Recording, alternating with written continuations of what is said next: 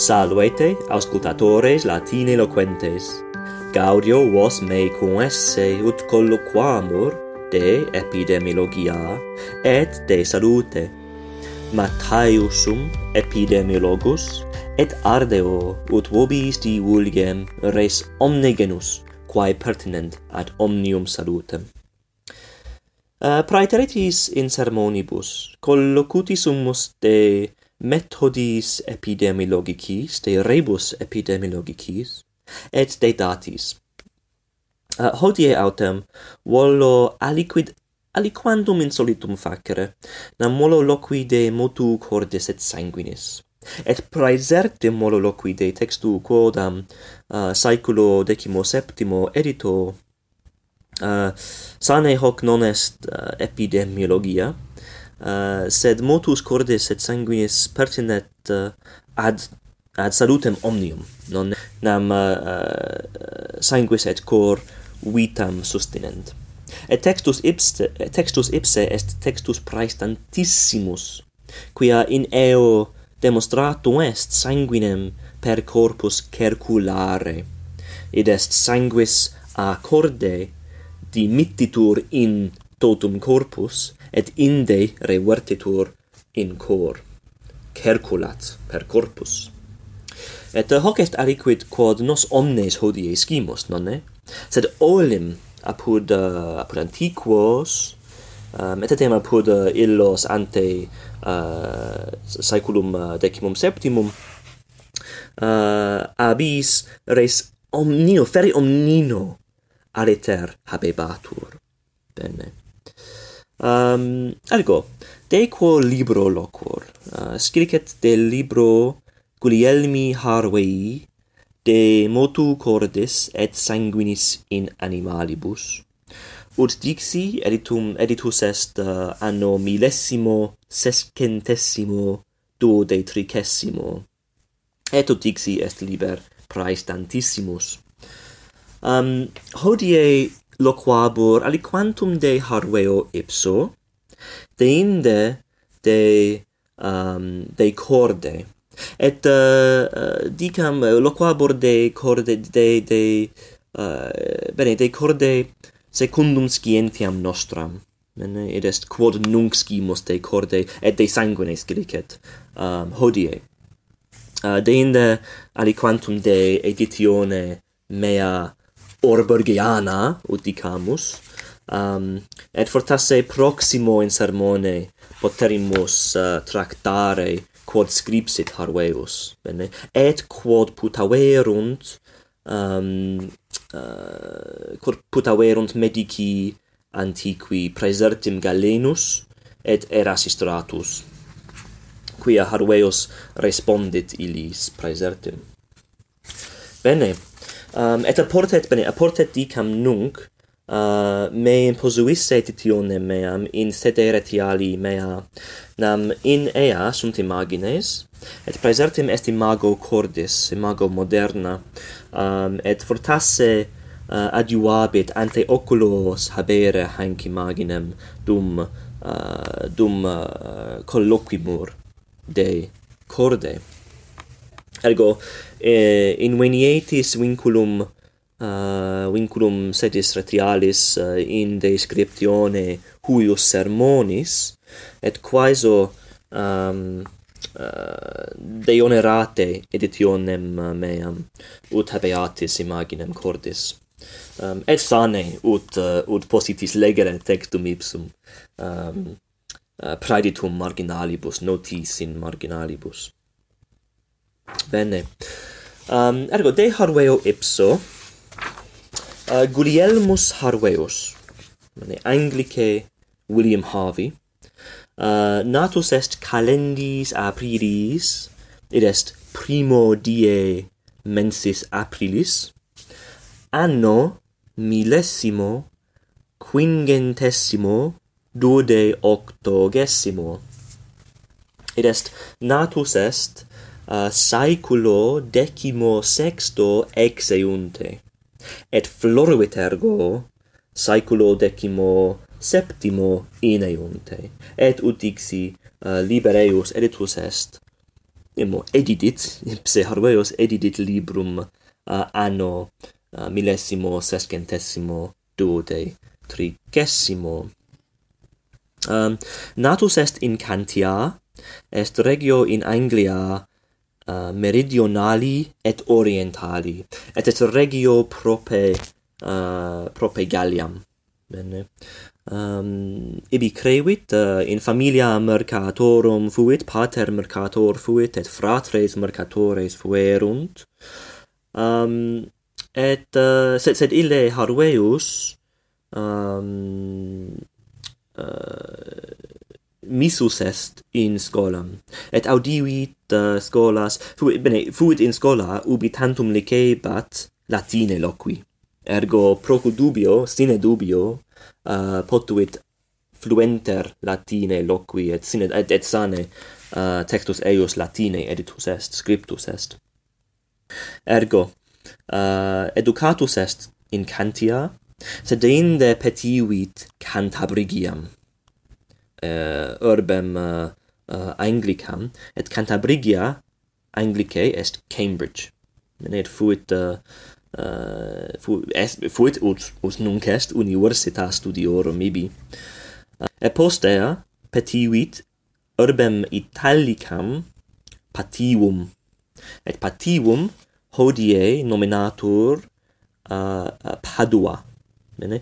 Et doctorandus fuit Pativi, sive Paduae.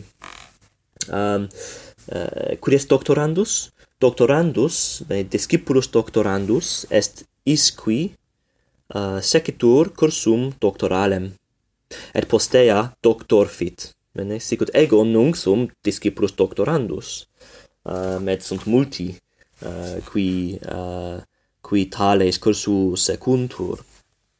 Tende, Eh, postquam eh, eh, postquam cursum doctoralem complevit postquam finem fecit patuae vel pativi reversus est in Angliam bene? Et Londini habitavit. Et fuit medicus, non tantum fuit investigator, sicut ego, sed fuit medicus, et patientes aegrotes curabat, curavit, bene? Ehm, um, etiam fuit medicus eh, ehm, uh, um, praeclarus, nam fuit medicus regis Jacobi primi, deinde post mortem eus, fuit medicus Caroli primi. Et uh, vixit per bellum civile Anglicum. nene? Sed, uh, bene, super, uh, super fuit, ides, non, non mortuus est in illo bello. Uh, mortuus est autem anno millesimo sescentesimo quinquagesimo septimo. Uh, bene, fortasse satiste eo. Uh, ah, et eh, uh, dicendum est uh, eum uh, op, uh, medicinae operam deidisse in valetudinario uh, sancti commodo uh, latine uh, sancti Bartolomei nisi fallor um, ehm, et illud valetudinarium uh, ad hoc stat et ad hoc est valetudinarium. Et valetudinarium est vale tudinarium valetudo nonne est locus ubi aegrotes sanantur curantur. Bene. Et sicut bene sicut hodie nonne medici operam dant in valetudinariis. Optime. Um ergo sat, statiste harveo transeamus igitur ad cor quid est cor? Cor est organam organum illud quod latet in pectore inter pulmones nonne et id id pulsans sentimus nonne cor pulsat. Mm -mm, mm -mm, mm -mm, mm -mm. et id aporro usque ad mortem. Cor pulsat usque ad mortem. Et mox videbimus cur? Uh, cur cor pulset. In primis autem inspiciamus uh, structuram cordis, et si habetis ante oculo spagellas meas, in es editione meam, uh, quaeso aperite pagellam sextam, et videtis imaginem, cor imaginem cordis. Et est imago moderna, moderna non est uh, eh, solemus cor uh, um, huius modi uh, pingere hodie. Um, in primis anim advertendo est partem sinistram cordis pictam esse in dextera parte paginae et ergo partem dextram esse pictam uh, esse depictam in parte sinistra pagina uh, sinistra eh, uh, paginae bene. Ehm, um frotasi confusum est sed sed uh, sed uh, hic est modus solitus hodie. Bene. Um optime. Sunt sunt multae partes cordi nonne uh, et sunt quatuor cavitates. Quas cavitates habet cor. Uh, habet duas auriculas dextram et sinistram et duos ventriculos etiam dextrum eh, dextrum et sinistrum. Auriculae uh, hodie bene hodie eas partes eas cavitates quas appellat auriculas harveus hodie nominantur atria. Et est cordi est atrium sinistrum et atrium dextrum. Um Hodie auriculae sunt partes exteriores cordis, uh, quae, um, quae sitae sunt super, well, uh, supra, supra, um, auri, uh, au, uh, super atria, bene, um, sed apud Harveum, eae partes quas hodie appellamus atria sunt auriculae. Bene, ergo auriculae sunt cavitates uh, sub auriculis sunt ventriculi. Bene? Ecce sunt quoque venae et arteriae. Et sunt, sunt per totum corpus sunt venae et arteriae. Bene? Quae sunt venae?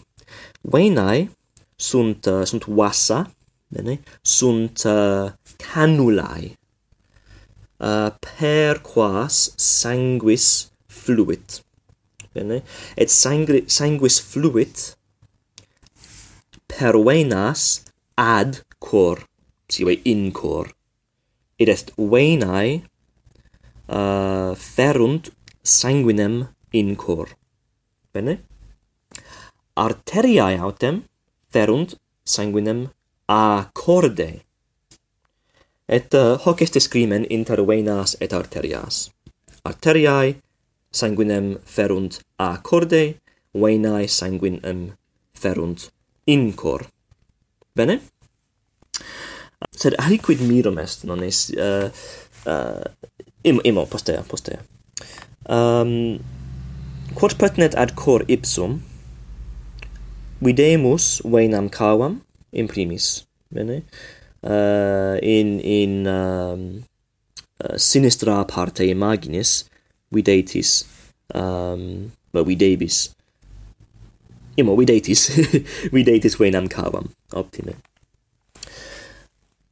Deinde iuxta venam cavam superiorem est aorta sive arteria magna bene? Sub arteria magnam est vena arteriosa. Hodie dicimus arteriam pulmonariam bene? vena arteriosa revera est arteria est arteria pulmonaria. Bene? Sub venam arteriosam vidimus arteriam venalem. Sed arteria venalis est vena est vena pulmonaria. Bene? Et videbimus cur mox um bene. Es circuitus, es non est sanguis habet circuitum, ut dixi circulat per corpus. Um, incipiamus cum vena cava. Vena cava fert uh, fert sanguinem a corpore in auriculam dextram. Bene? Et ab auricula dextra sanguis fluit in ventriculum dextrum et ecce videtis valulas inter auriculam dextram et ventriculum expectate. Videtis valulas inter auriculam dextram bene et ventriculum dextrum. Mm -hmm. et opus uh, scopus vel finis imo munus munus valulae uh, valvularum est prohibere reditum sanguinis.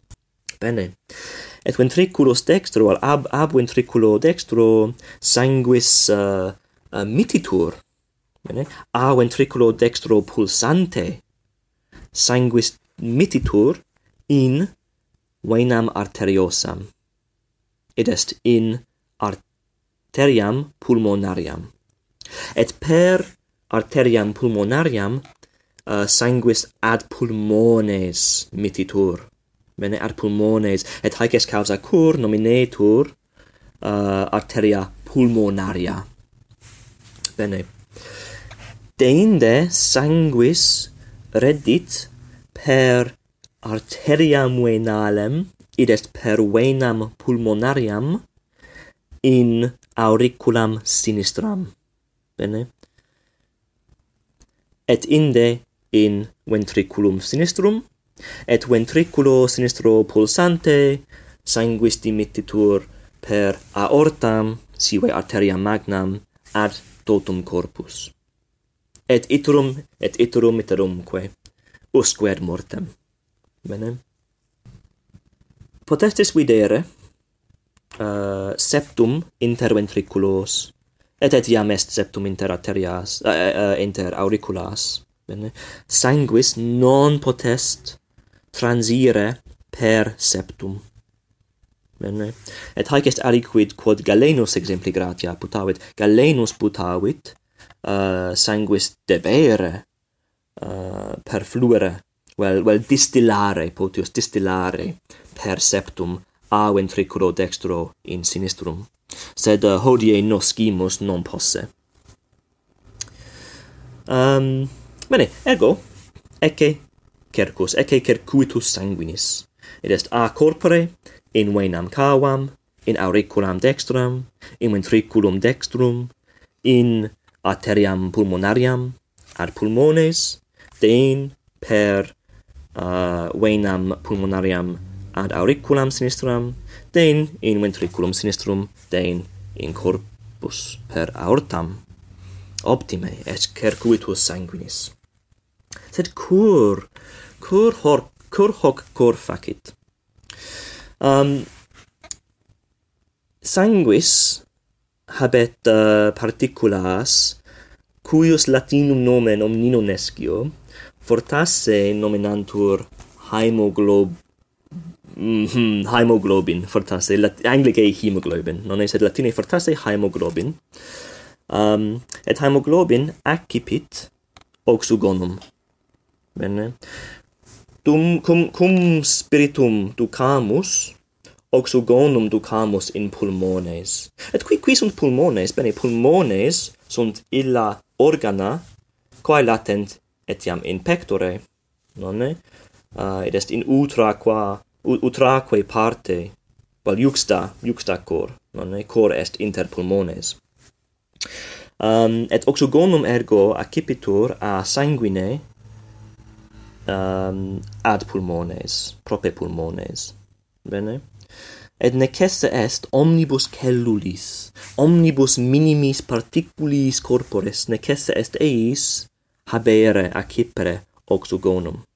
Ergo sanguis accipit oxygonum inter pulmones, et deinde sanguis transmittitur ad totum corpus, ubi uh, reliquit, well ubi ubi hmm, ubi deponit sanguinem ut uh, in usu sit a cellulis a particulis minimis corporis bene et uh, uh, hic est modus quo cellulae uh, vivunt non id est uh, vivunt uh, oxygono bene et hac est causa cur. Bene um Fortasse hoc statis est uh, de corde, de motu cordis et de motu sanguinis. Um, vidimus hodie, ergo vidimus, bene, collocutis sumus de Harveo ipso, de medico eh, uh, praeclarissimo, et eh, uh, uh, collocuti sumus de motu cordis. Um, dicam ergo tantum de, uh, de editione mea, Poteritis legere prima quinque capitula. Et prima quinque capitula pertinent ad cor. Bene? Partes reliquae libri uh, pertinent ad sanguinem. Uh, ergo est est uh, bene, est est pars prima libri, nonne. Um, et in, in primo capitulo uh, Harveo scribit uh, de causis cur uh, well, caude causis quibus ad scribendum per motus fuerit. Id est cur harveo scripsit librum. Bene. Um, escripsit quia voluit autopsia uh, scire de motu cordis. Quid nam est autopsia? Apud nos autopsia est aliquid quod facimus post mortem. Nonne? Ut, ut inveniamus causam mortis. Sed autopsia est est tantum in in lingua latina est tantum videre oculis nostris. Non est auto auto et uh, uh, videre sed uh, ex verbis graecis. Bene. Um, et noluit uh, uh, ergo noluit uh, auctoritate tantum scire vel uh, discere de corde um secundo in capitulo um, videmus uh, qualis sit cordis motus non videmus uh, cor um, habet systolen et diastolen bene systole est ubi cor contrahitur non pulsat et contrahitur uh, diastole est ubi cor relaxatur dilatatur non in capitulo tertio um, etiam videmus motum uh, arteriarum quia arteriae quoque pulsant et pulsant quia cor pulsat. Quarto in capitulo ah bene prosos de de motu uh, uh, cordis iterum sed sed de motu auricularum nunc uh, et auriculae uh, sunt ultimae partes quae moriuntur id est pulsant, id est, id est cor morient, corde moriente, in primis ventriculi desinunt pulsare, deinde auriculae. Bene.